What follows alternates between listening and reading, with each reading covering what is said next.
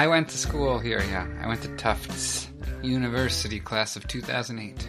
And you stuck around. No. You didn't stick around? I stuck around for one year and then I left um, in 2009 and moved to New York City. And then I went on tour forever and I feel like I blacked out and I woke up at my parents' house. And I was like, oh, I live at my parents' house now. And then I moved into Chicago and then I went to the West Coast. And I just moved back here. I moved back here in August, 10 years after, oh, almost exactly 10 years after I departed. what brought you back here? I'm in love. Well, that's as good a reason as any. Yeah. and that- Not in love with Boston, in love with not the in person love who with lives Boston, in Boston. not by any means. No. Yeah, with the person who lives here, and uh, got a job here. Okay. We, we were living together in Berkeley, Oakland, San Francisco for Okay, a while, Bay Area. and in Chicago. For a while, I was really just back and forth between Chicago and the Bay Area, and they just got a job here in Cambridge. They're uh, they they're, they're an academic. okay. They were doing a PhD. Is that intimidating? Dating an academic? No, academics are losers. They're nerds. Yeah. I'm, al- I've always been better than nerds. I'm Yeah. just kidding. Um, You're a a punk. they're, it's intimidating, yeah. They, like, in a lot of ways, um, yeah, my partner is uh, ten times as smart as me. Yeah. Quick and a philosopher. Having had to contend with these, like, these, like, philosophy classrooms full of straight guys um, you just gotta you, you become kind of conversationally very quick and even Yeah. vicious. The cutthroat world You of can make a point really sharply, really fast, and um, yeah, Is it a situation where they don't want to bring that home with them, or do you find yourself sitting around having a lot of like deep philosophical conversations? I I I love when we do. I noticed a deep, strong instinct that came on a few years ago. Like, don't tell anyone about anything specific about my personal life. And I'm not sure why some people tell tell reporters and and journalists and stuff. They, they tell them everything. Yeah, And I think I used to do that, and then I started to feel like I got burned every time, or like I would see something in print, and I wish I hadn't said it. I don't know. you isolate that, and I think that's right? You put it in big quotes at the top. yeah, of the page. yeah, exactly. That, happen becomes the headline. right. Yeah, and it doesn't happen on a podcast. So I, you, but I just remember a little while ago, I like read. Uh, I was reading about Joan Armatrading, and Joan Armatrading Yeah, like her it just said somewhere like little very little is known about joan armatrading's personal life and she's never said publicly anything about her sexuality or who her partner is and and i felt a deep pang of envy and i was like wow But- but- why do i feel that way but she, right, she's so right. Mhm, yeah. yeah. but she's I- she's like come from comes from a time and and where perhaps addressing that could have been deeply problematic. Yeah but she still hasn't addressed it.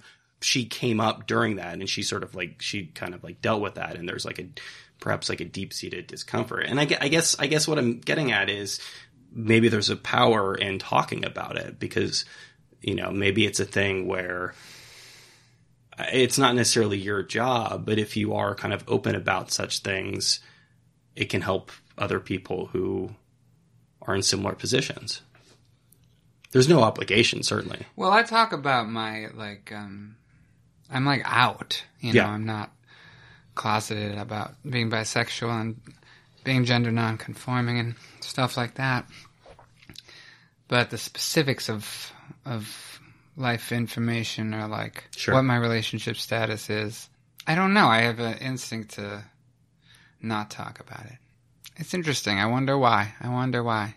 I, I was looking at your Twitter account today. It's Mm-hmm. a little, you know, it was some of the very light research I do. Mm. You wrote uh, "Confronting Gender Hurts," Yeah.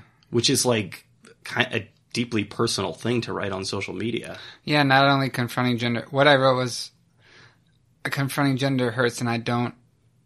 I don't honestly. I honestly don't know if I'm breaking my bones to re to, so that they can heal, or if I'm just fucking breaking my bones for no reason. Like, what's a more personal thing you could possibly write on Twitter than that?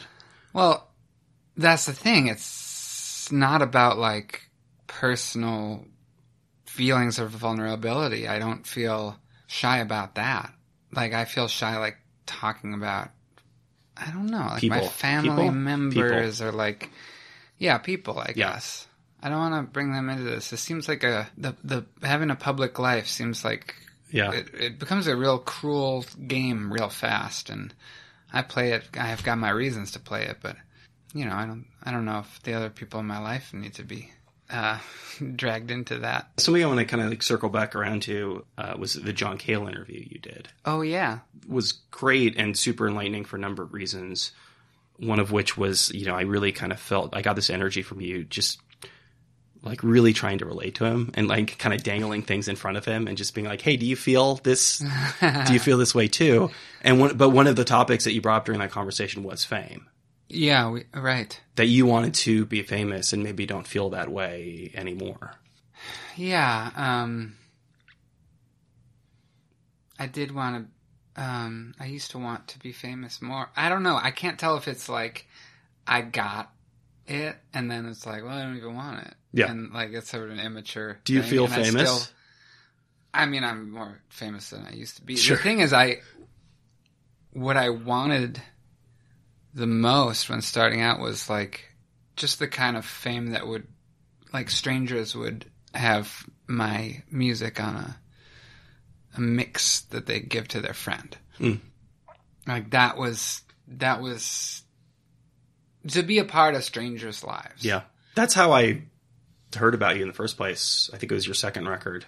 You, somebody put it on a mix. Oh, nice. Yeah, yeah. And then so that and that that doesn't take that much time to happen if you like put out a record and get a few fans. And I after that I don't know, to me that's the that's that was the dangling jewel and nothing since achieving that has been I've been as driven to get to get, you know, because I don't know, I guess there was a period when I was like I need to it's like every year that goes by I it seems less alluring to be more famous. And I'm trying to like keep up my enthusiasm for it because I know it's it's good for me on multiple vectors, you know, to be as well known as possible. But it's not like the driving thing. That's good. I don't think like I don't think it's healthy to have just fame be the primary driver for making, you know, art. Yeah, that's right. I guess it started to seem like it becomes a really big distraction. Are, are there examples of your life where being known by people has become a distraction, or is it it's the drive to get there that's the Yeah, like the working on that rather Yeah. than working on making good art. That's I fear that, and like the more your things are happening with your career, the more it's like hard to get time to make art. Kind of, unless I mean, the thing that does make me want to be like rich and famous is that like maybe I could like not hustle, just like stop working so hard Mm. on playing all the shows and making enough money to live, and then I could just have many, just a lot of time, a Yeah. lot of time to work on something really great. Do you think that you would be driven to continue creating if there wasn't the pressure to create? Oh, I hope so. I I I actually feel the opposite of pressure to create. But you feel the pr- the pressure to do things in order to make money and live and survive. yeah, yeah. And, and the thing that you do to make money and live and survive is create. And also, but also, like, I don't. When I was young and first doing this, I I was like, I'm never. I hope I'm never.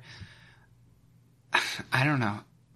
I know what I thought. I, I said to myself when I was younger that I hope I'm never like writing an album because it's time to have another album. I want to always be doing it because I've got something I'm I have to say and I or something I'm fascinated by that I'm like I want it to be like my first record every time like like needing it to exist for its own sake not for the sake of a career I I don't like this concept of having a career really I, I and I and I want to if nobody knows me for writing books or like a play or something, but that's the best way to to say what should be said or do what should be done, or that that I to say the thing I have to say, then I want to write the play. I guess I want yeah, I want the thing I have to say to dictate Yeah. the form, not the fact that I have a career to to be like, well, I've got to fill this space. a big part of what dictates the form is this the tools that you have, the skill set you have to make it. I mean, you know, music is a thing that you're good at and that you can make. So it makes sense that that would be the thing that you create and use as a conduit to get these ideas out. Yeah. Yeah, and I've got a lot of infrastructure to to make records Sure. and stuff, but like to be honest, that's not how I came to it because what I thought I was good at was writing prose when I was a kid. And you also didn't have that infrastructure when you started that exists now. Yeah, and I wasn't good at music either. I was bad at it, and I sounded I sounded pretty bad singing, and I think I went to music. And uh, there's something embarrassing about it, but like I don't think I had a deep interest in music. I was like, that's a form of writing that seems powerful, and I could like do that better than writing stories. You didn't have an interest in music? Well, I did. I was obsessed with it, but like I was obsessed with it as like I don't know how to draw the distinction. I, w- I was interested in the way people in writing and performance, you know, um, and I didn't care if things like sounded good. Like I was interested in songwriting, I guess, most of all, and it's still it's still the the main thing that fascinates me, and I want to get better at. I mean, I want to get better at all of it, and I want it to sound nice, and I'd like to be a better singer and stuff. But um, the primary driver is like the writing, the form, the form of writing that it is. Does that make sense? How is me- songwriting different than like poetry, for example? Oh, it's so different. I think you got. I I want to write things that um, get lifted by rhythm and harmony. That um, words that go beyond words by being delivered with melody and noise and stuff. It was like I would write poems. I mean, I do sometimes write poems, but usually I'm like, yeah, but it's got to be more. It's got to be. You have to. F- I wish you could just feel it more when at the moment you read it. I don't know. There's something fascinating to me as a writer with the form of songs and records as a form of writing. I completely understand from the standpoint of how transformational music is, even if it's like a bare bones thing. Like like a good example of this for me would be John Darnielle and the Mountain Goats, Yeah. where obviously one of our great writers. and you know and and all of that stuff is poetry and you know this the stuff that I first started listening to him with was very bare bones musically or like Leonard Yeah. Cohen right I mean like pretty simple a lot of the music he's putting out these is, is pretty simple but like I'm not going to sit down and read a book of Le- Leonard Cohen poetry and it's not because I don't think it's mm-hmm. probably great but like that's not how I choose to I don't read poetry but like music is is a constant there is something about that combination that's just completely transcendent. Yeah. I know it's the best. It's the best thing. But I, I I've always had trouble with like uh, instrumental music. There's some instrumental music I'm into, and I've learned to find the person. But I'm like, where's the voice? Where's Yeah. the person in there? That's what I'm interested in. Or sometimes, like, I guess often the best thing about a record is that you can get a whole culture, kind of a whole way of being. Just you can hear it right away, and you can kind of try it on.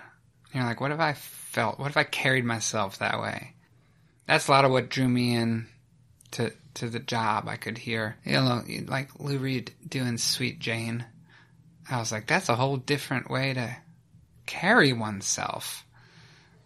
And that song is a great piece of writing, but it's but it's really what it really is is I think a great performance. He's just he's just he can just hear. He's kind of um, made a playground for himself to play in. I think being on stage with John Cale and bringing up Loaded is one of the ballsiest things I think I've seen somebody do. And and you you know Well, obviously what like happened? What did he ask me? My favorite no no something? you were I think you were kind of talking to him about your uh, journey with the Velvet Underground and that you Oh yeah, I started with Loaded. And Yeah, so you got into like the Beatles record, you know, you got into like what and what I think is like a is is a perfect pop record.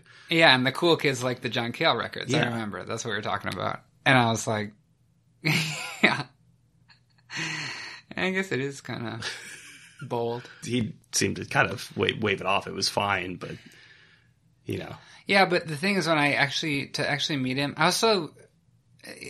It's really a heroic artist in my life that um, a huge, just a huge impact on my life as a, as a maker of, as a as a musician and songwriter. But once I'm talking to him, it's like we're talking shop, kind of. yeah, you know, I was watching you, and, and I think that it really it struck me because you know not, you- you're not a professional interviewer, and I think that that was a, a, strength there, hmm. where it was really just two people you leading the conversation, but trying to find where you connected with them. I think most people, most smart people, have some degree of imposter syndrome.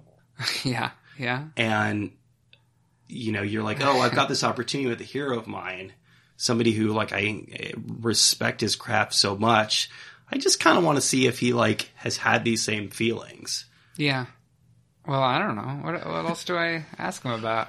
I don't want to ask him about like somebody somebody from the crowd asked him some dumb question about like, did you really beat somebody up with a pair of chopsticks or something? And uh, we, I, I feel like both of our faces fell. You're like, oh, that's what we're here for. for you though you know in, in the early days was there kind of a struggle for validity you know did, uh, did, did it take a while to realize that you might be on the right track You know, it was a weird thing that I I did not think I was I was gonna have like do music as my thing or like be like make records and stuff. It just didn't. It didn't. That didn't sound to me like an open path. It didn't seem Um, like a possibility No, no. it would be cool if it happens even when I started a band, like it was. It took till like actually when we got signed to a record label that I was like, oh, maybe I'm just already doing it, Yeah. and then you keep doing it. But it just it didn't seem possible. But I didn't have. I had a weird. At the same time, I had a weird confidence in my writing and performing. Like I was just like, I felt like I was better at make writing songs than anyone I knew, and I was like cocky about that. you, you know, you strike me as a shy person or somebody who can who, who can be shy. There's a disconnect because I have this in me too, where there's a disconnect where you know maybe like one on one or with a new person, you are sort of shy, but you're able to go out on stage hmm. and you're able to to perform. You're able to do this thing that like even some of the most confident people still can't do.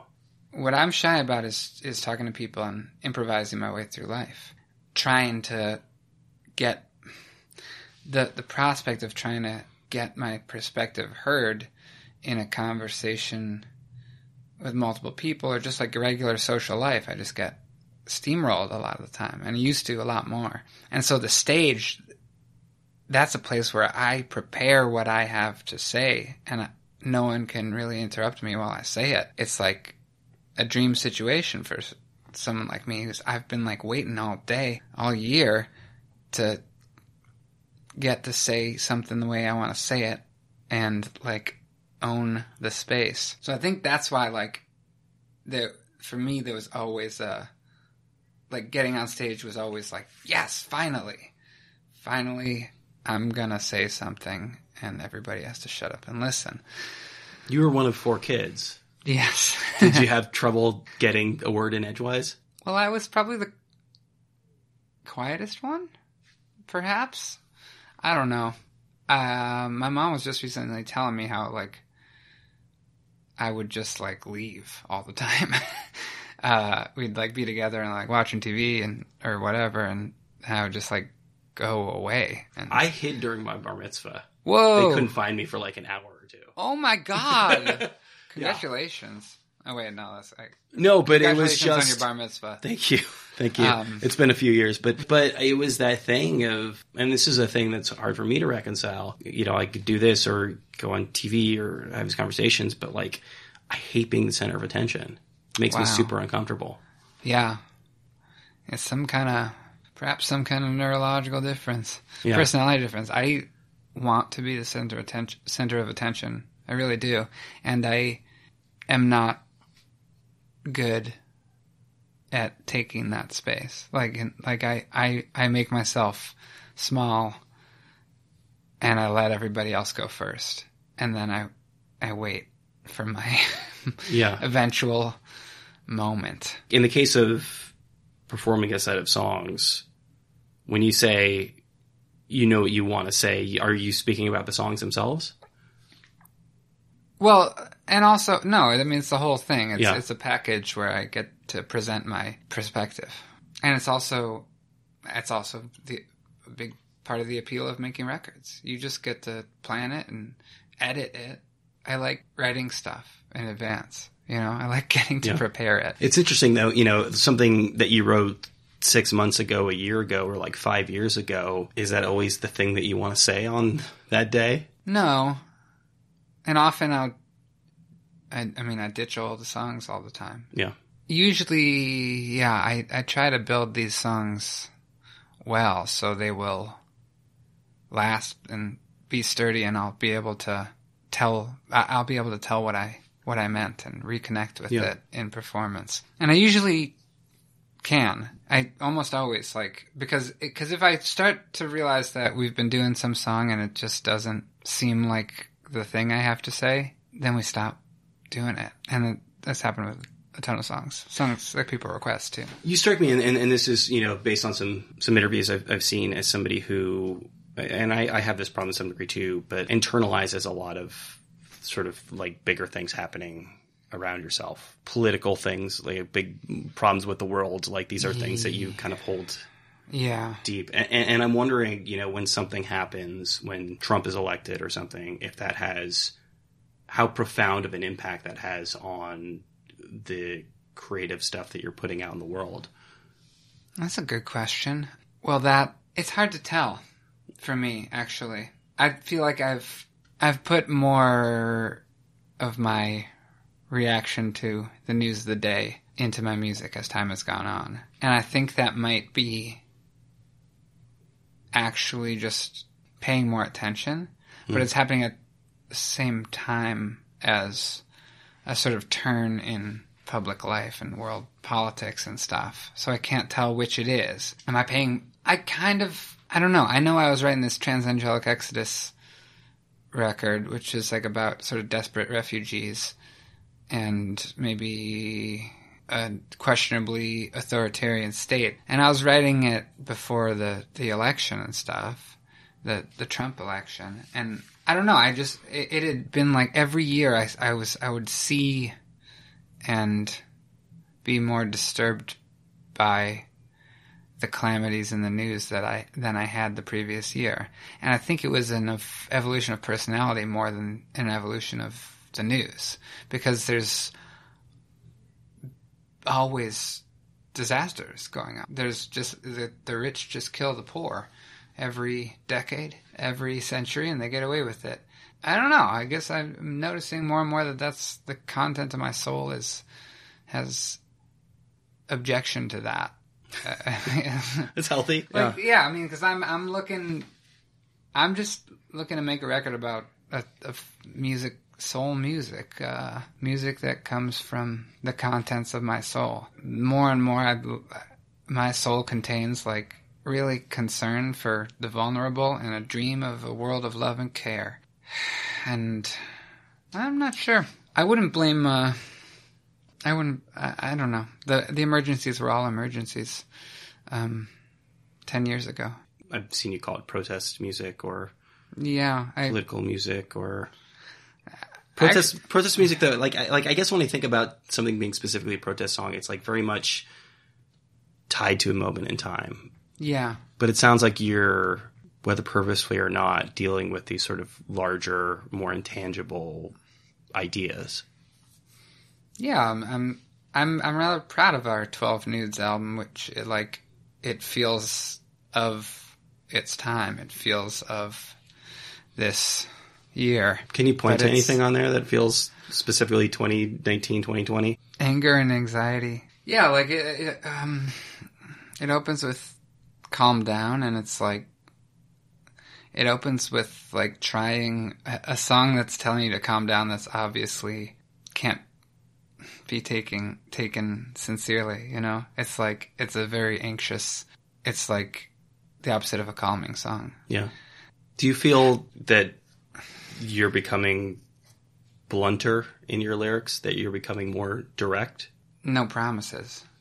But like what 2020 feels like this year feels like um we're going to have to deal with this stuff that Yeah. we've been not dealing with. And we're going to have to acknowledge how bad certain things have gotten. That feels like this year, and that's what the record is about. But that's also a sentiment that's like there are plenty of times in anybody's life where they feel that way.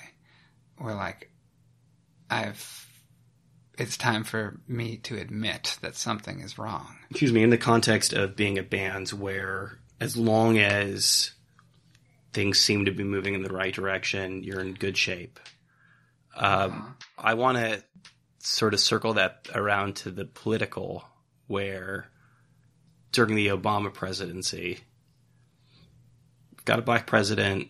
We've made all these steps forward in, you know, LGBTQ rights. Seems like things are generally moving in the right direction. What I'm getting at is I think it's easier to be complacent when it feels like generally society is making progress. And then all of a sudden, something happens and you kind of slam into a brick wall and you realize, oh, maybe things aren't as rosy as they appear to be.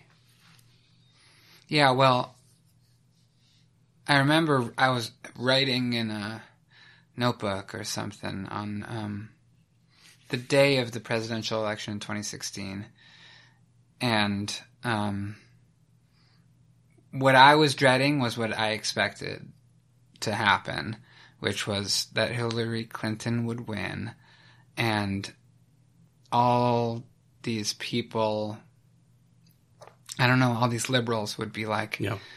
we beat the forces of evil, everything's okay.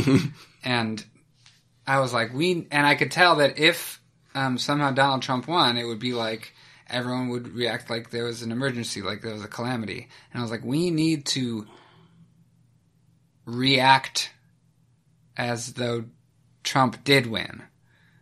You know, because he, because he's not just him, like, he's like, he's the, he's the public wound, you know? Yeah. He's the I- symptom, not the source. He's the symptom, not the source. Yeah, that's right. And and also like just under before he was in politics or anyone was really paying attention to him. I don't know, there was just emergencies. Climate change was an emergency in um 2012. And so was like healthcare. I sort of had a similar thought of, you know, maybe, maybe he need, you know, in, in, in like sort of like the, um, the AA thing of like hitting rock bottom, like may, maybe he needs to win in order for things to move in the right direction. But then I had, I didn't think that. uh, yeah, I mean, my thought was sort of like, hey, maybe if things get like really bad, the pendulum will, will swing the other way. But then I, I had a discussion with somebody who's like, oh, you know, I'm, you know, I what I'm an immigrant to this country. Like, what if I, you know, th- this is not a thing that I can wait for four years to get better. That that there are people whose lives are going to immediately be impacted by that. Fact. yeah, yeah, that's true. There was a lot of sort of speculation around that, and there were a lot of like like think pieces about like um you know he'll just it'll be bad, we'll be four years, and then maybe like ultimately we'll be a better for it. But clearly, like that is not the case. Oh, I don't know. I, I, yeah. People, people have died. There's a lot. Uh, I don't. I don't really deal in the in the what ifs. It's just like each each day is like a new situation that demands attention or like you know some kind of reaction. Yeah, and making making the I wanted the record to be an emotional reaction to it that like took took the the worst feelings seriously. I don't know. I spent a lot of time like not being able to look at certain things that terrified me, like Mm. climate change, increasingly like rising white supremacy, that kind of stuff, nightmare stuff. And I like I I I felt it was my job to like sort of rally people for a little while and be like, yeah, everything's gonna be okay, don't despair. And then I I just started to realize I it would be worthwhile to spend some time feeling like things are as bad as I actually think they are, or as bad as they, or at least just admitting how bad it feels sometimes. That that you're that I'm in pain, that other people are in pain. Um, something is wrong. It shouldn't be that way. That's where you are in that arc. You're really kind of being open and upfront about these feelings. Yeah, feel uh like look at let yourself see it as like bleak and or or like a total emergency. And if you let it feel that bad, what would you do if it felt that bad? What is your instinct in your own life? You know, because I, I, I know you've dealt with anxiety, depression. Hmm. Yes. Uh, that's the thing about depression, especially, is when things feel really bad, you don't feel motivated necessarily to address them. Yeah, yeah. I, it depends. I don't know. Maybe like, um, maybe there's different kinds of there's Sure. different kinds of these things. Yeah, but um, sometimes like for me, a lot of um, I don't even know what to call it.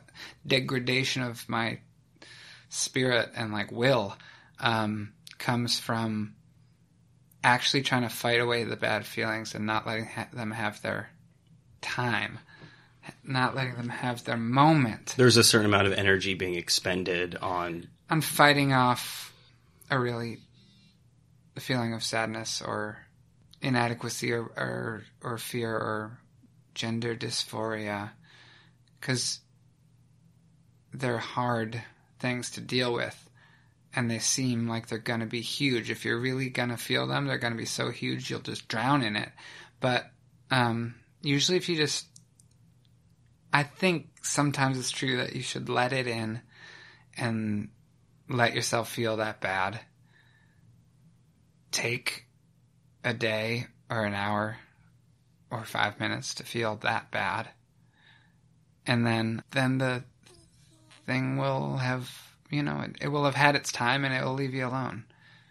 I mean, maybe it'll come back, but like, I suppose it's influenced by, uh, like, Buddhist thinking. Just like let let the bad feeling be the bad feeling. Don't Yeah. have a bad feeling about it.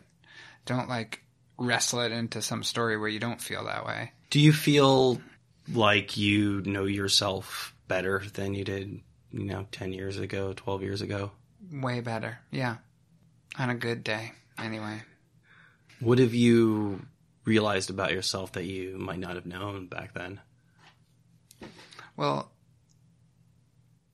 what was 10 years ago when I Uh, left Boston? You know, for me, the timeline is sort of like, you know, I, I sort of, I discovered your music around, you know, probably 2008, right? So, Early so times. yeah, yeah. So I think second, second record for you. Yeah. So, so compare yourself in the Harpoons to today, and where you are, and how much you know about yourself, and what what in, what what is it that you have figured out about yourself?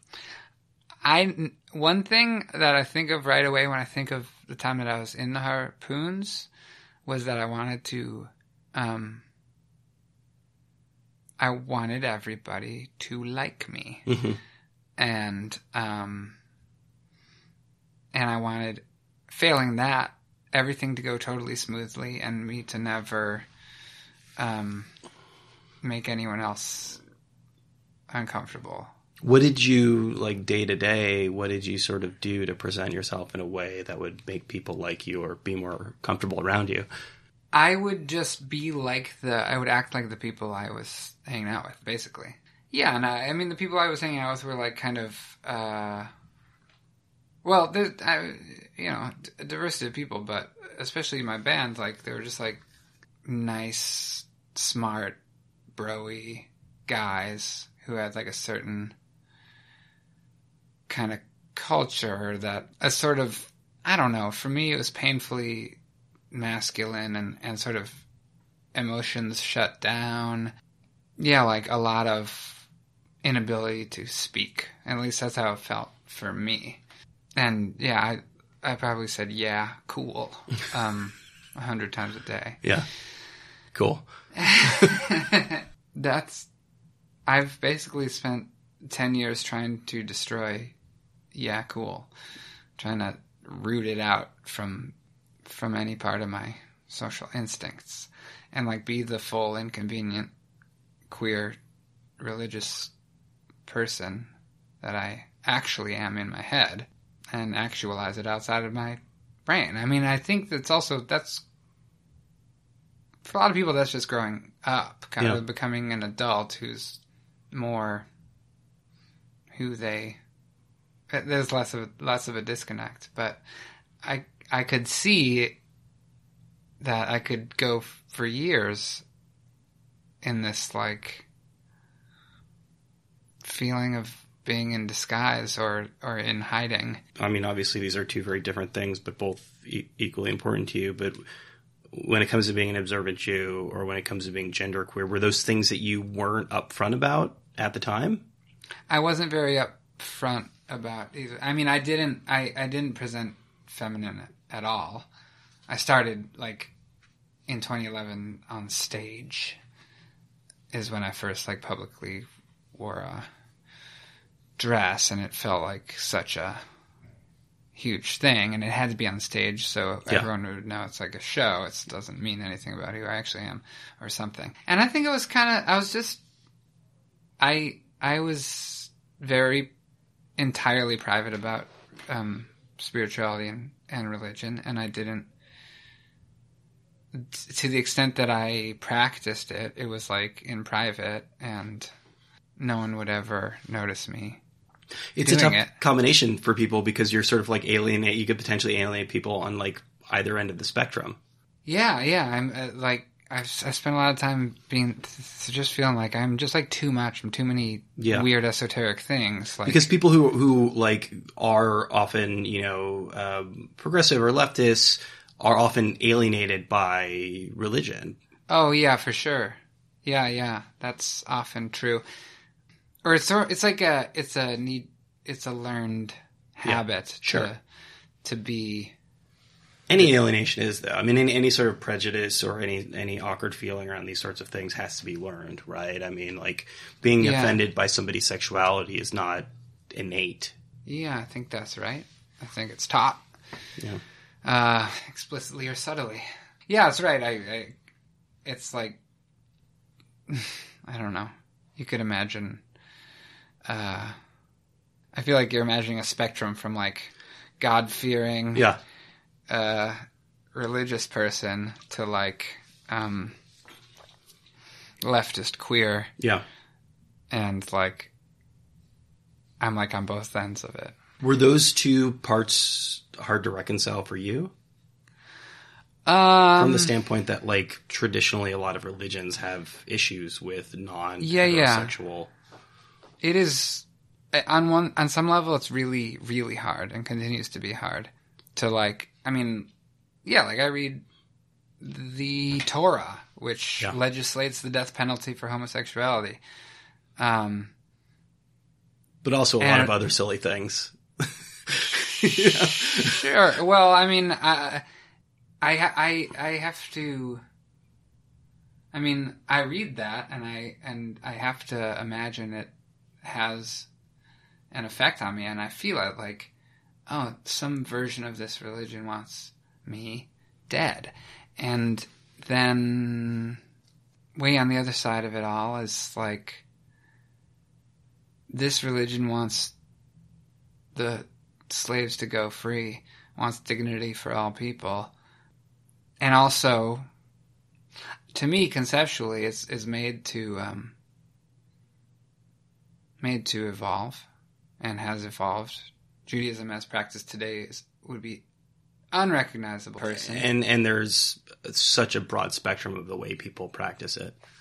Yeah, so it's like built. I, I think it's built for um, getting. I don't know, just like actualizing its values as society changes. Um, I think it's built for like for you know being able to sort of like fold up and stick under your arm and being able to flee with it. you know what I mean? It's like it, it's this thing that sort of survived all of these like horrible moments in history and all of these various exoduses. And there's there's something about it. There's something about it that people have held on to that they're still practicing it to this day. Yeah, well, it is very portable to me. I mean, Yeah.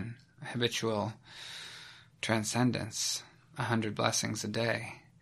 You know, it, it's not separated into here's the sanctuary and here's the rest of your life. It's like It it factors got- into yeah, you've got you've got rituals for you know, there's just like God is involved in the in your I don't know, paying your employees and um driving your horse or car. you feel that it's in spite of certain you know for obvious reasons issues you might take with it you feel that it still forms the basis of your morality? Um to some degree in order to survive and practice religion you have to be able to pick and choose. Um but you feel that it's still a kind of a fundamental part of the way you perceive the world I mean listen like I guess there's some picking and choosing, but not really. Like, again, if it's a religion where you could be stoned for being homosexual, like well, you couldn't be is the thing. You um, that I guess you could have been maybe Yeah. in the uh, or that it says that you should be. right. There, there's sort of like um, I don't know, sort of like uh, well, they don't they don't really do an eye for an eye, do they? Since since uh, long before the year zero, it's like no, there's there's asterisks on every word. You know, it was never. I don't think you, you want to read. I know that you are traditionally not supposed to read the Jewish Bible as a finished document. So uh, let me let me I guess let me reframe it. Um, how much of sort of your own personal politics and your own interacting with the world do you feel like is kind of a direct result of your practicing? I wonder. I wonder. Sometimes I think I'd I'd just be um a wreck without um the influence of religion. And sometimes I think I might be exactly the same. I don't know, I think I might be an addict. Um but I also look at other people in my life who aren't so different from me and but who don't really have put much stock in um, religious practice or language, and uh, they seem all right. have you- have you been less religious at certain points in your life? Is it something Yeah, you left and kind of came back to? hmm And if so, what brought you back to it? I could see I, I could see it when I was 15 is when I could see that it was something I loved. That's the when I I feel like I I got into it. I started reading Jewish philosophy and stuff like that. I started taking it as an adult thing, a way to take um, take my life seriously more, you know, and not just like talk about television. And uh, I knew since I was a teenager that I like wanted it. I wanted um,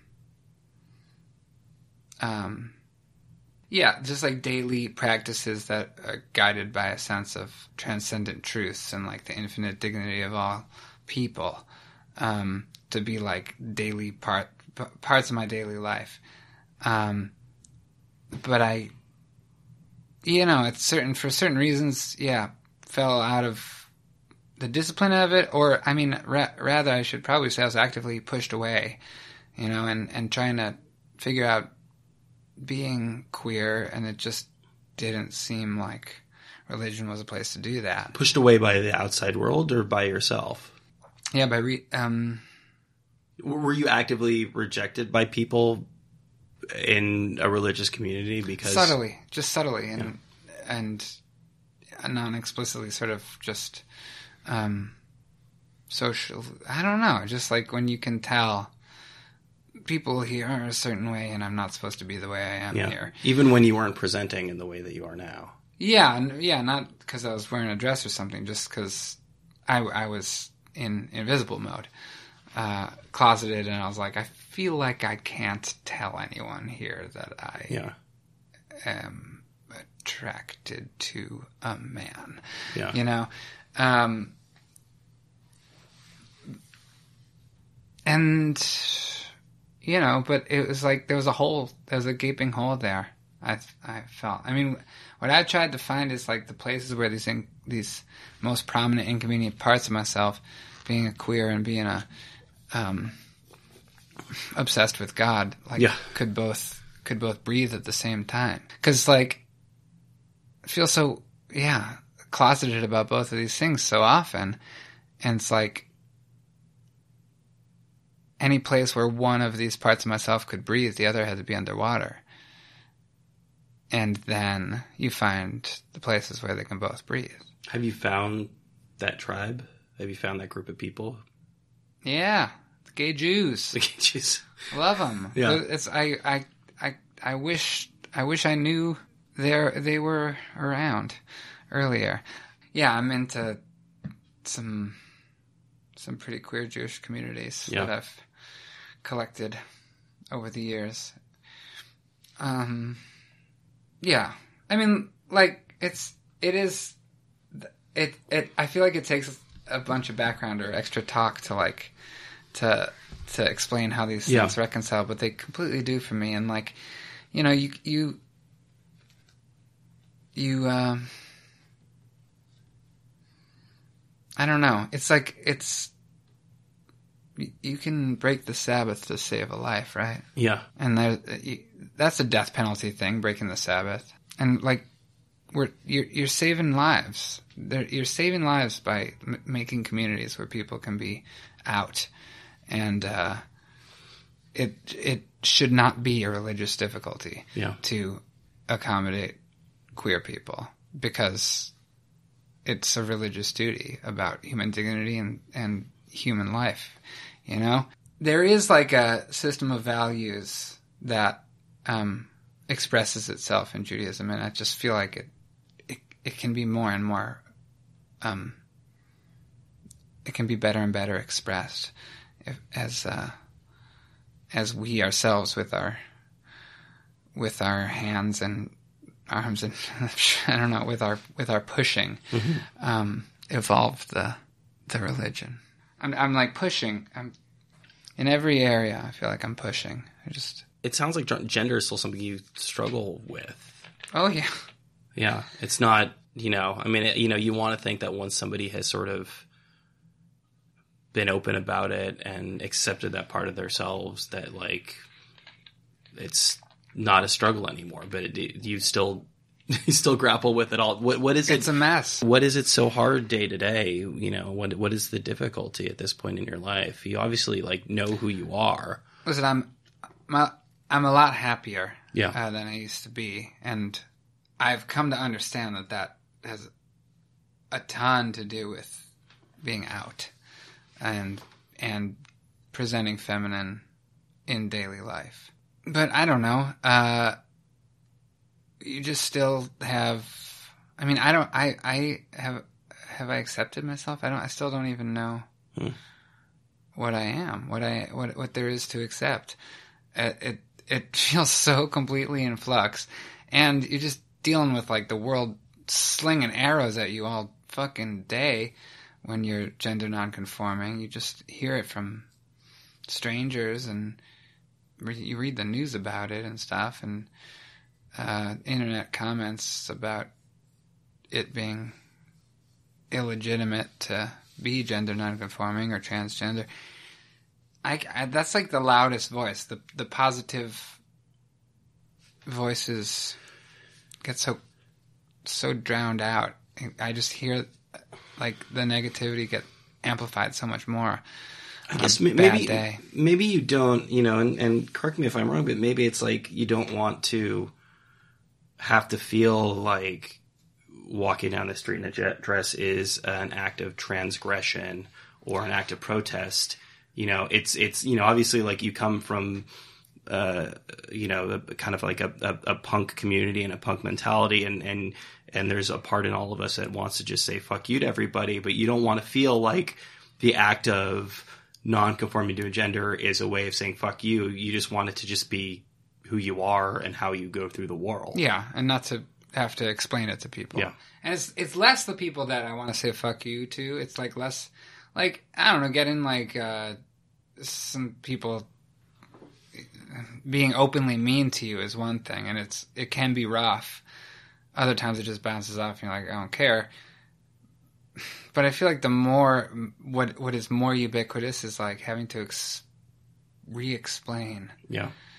Like and it's nobody's fault it, like you can't blame the people that you want to that are that have questions about it and i don't but um, you st- and you still have questions, you know, like on like getting back to Twitter, like I noticed that you like you said, listen, like I'm fine with all of these pronouns. yeah You have questions about it too. yeah i'm fascinated by the whole thing and, and other trans people are really so different from me a lot of the time um, yeah i can't be misgendered which is a superpower of mine.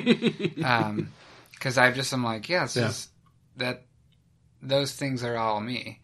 Um and but i i can see that it's like it, it's um